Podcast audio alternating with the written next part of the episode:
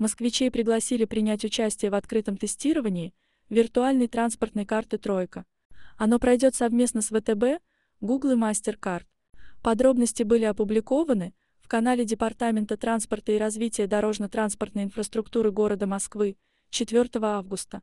Счастливчиком мог стать любой, у кого есть Android-смартфон с модулем NFC и желание сделать городской транспорт лучше.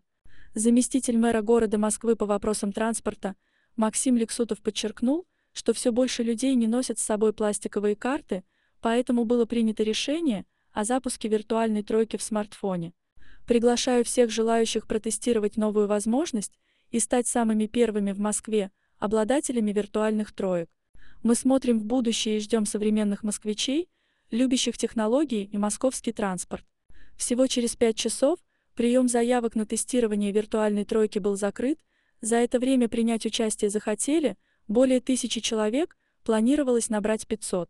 Это значит, что больше тысячи человек смогут интегрировать карту в свой смартфон и опробовать эту крутую технологию. Если вы хотели, но не успели подать заявку, не расстраивайтесь.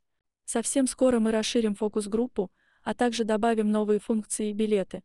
Вы узнаете об этом первыми. Stay tuned.